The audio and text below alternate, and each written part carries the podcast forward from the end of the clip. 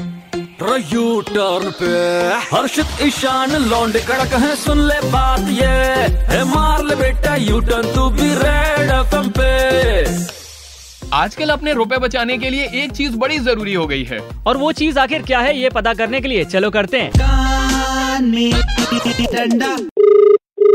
Hello hello भाई विपिन बोल रहे हो हाँ जी कौन बात कर रहे हैं विपिन यार थोड़ा माफ करना एक आपकी अ, जरूरी चीज ले ली हमने हाँ, आपके ऑफिस के नीचे से बात कर रहे हैं यार भाई नंबर आपके दोस्त है ना जो फूक रहे हैं यहाँ टपरे पे उनसे लिया था यार क्या जरूरी चीज ले ली भाई यार देखो हम बता रहे हैं शरीफ लोग हैं इज्जतदार लोग हैं क्या है ना देखो आपका ले लेंगे तो फिर आप बाद में नाराज होंगे हम चोर वगैरह नहीं हैं हाँ, इसलिए वही इज्जतदार लोग हैं अच्छी फैमिली से बिलोंग करते हैं अभी बस वो थोड़ा सा बचना चाह रहे थे किसी चीज से तो आपसे वो चीज ले ली आपको बता रहे हैं ठीक है कोई दिक्कत तो नहीं है भाई कम से कम आप बताएंगे आपने लिया क्या वो बस आपका देखो यार अ, वो चीज जो ली है ना उसके बिना आप बड़ा पछताओगे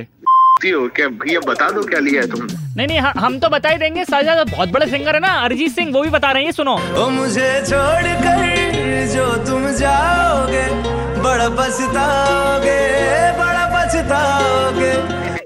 अरे भाई मजाक कर रहे हो क्या नहीं भाई मजाक नहीं कर रहे हैं वो गाड़ी पर आपका हेलमेट लगा हुआ था ना बस वो हम लेकर आ गए थे वो चालान के डर से थोड़ा सा देख लेना भैया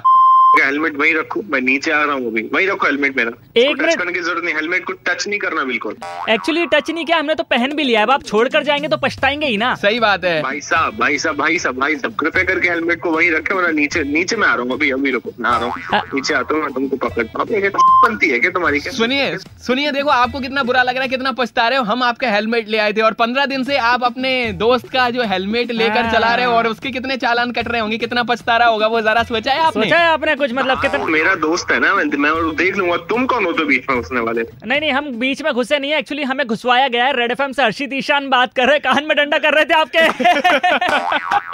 अरे यार मैं सुनता हूँ तुम लोगों को अरे आपका जो दोस्त है ना शिवम उसने नंबर दिया था और हाँ। उसी का ही हेलमेट आप लेकर बैठे हुए बेचारे के चालान पे चालान कट रहे हैं भैया यार दोस्त का भी सोच लो यार कुछ नहीं बिल्कुल नहीं दूंगा उसको कान में डंडा ही करवा उसकी सजा मिलेगी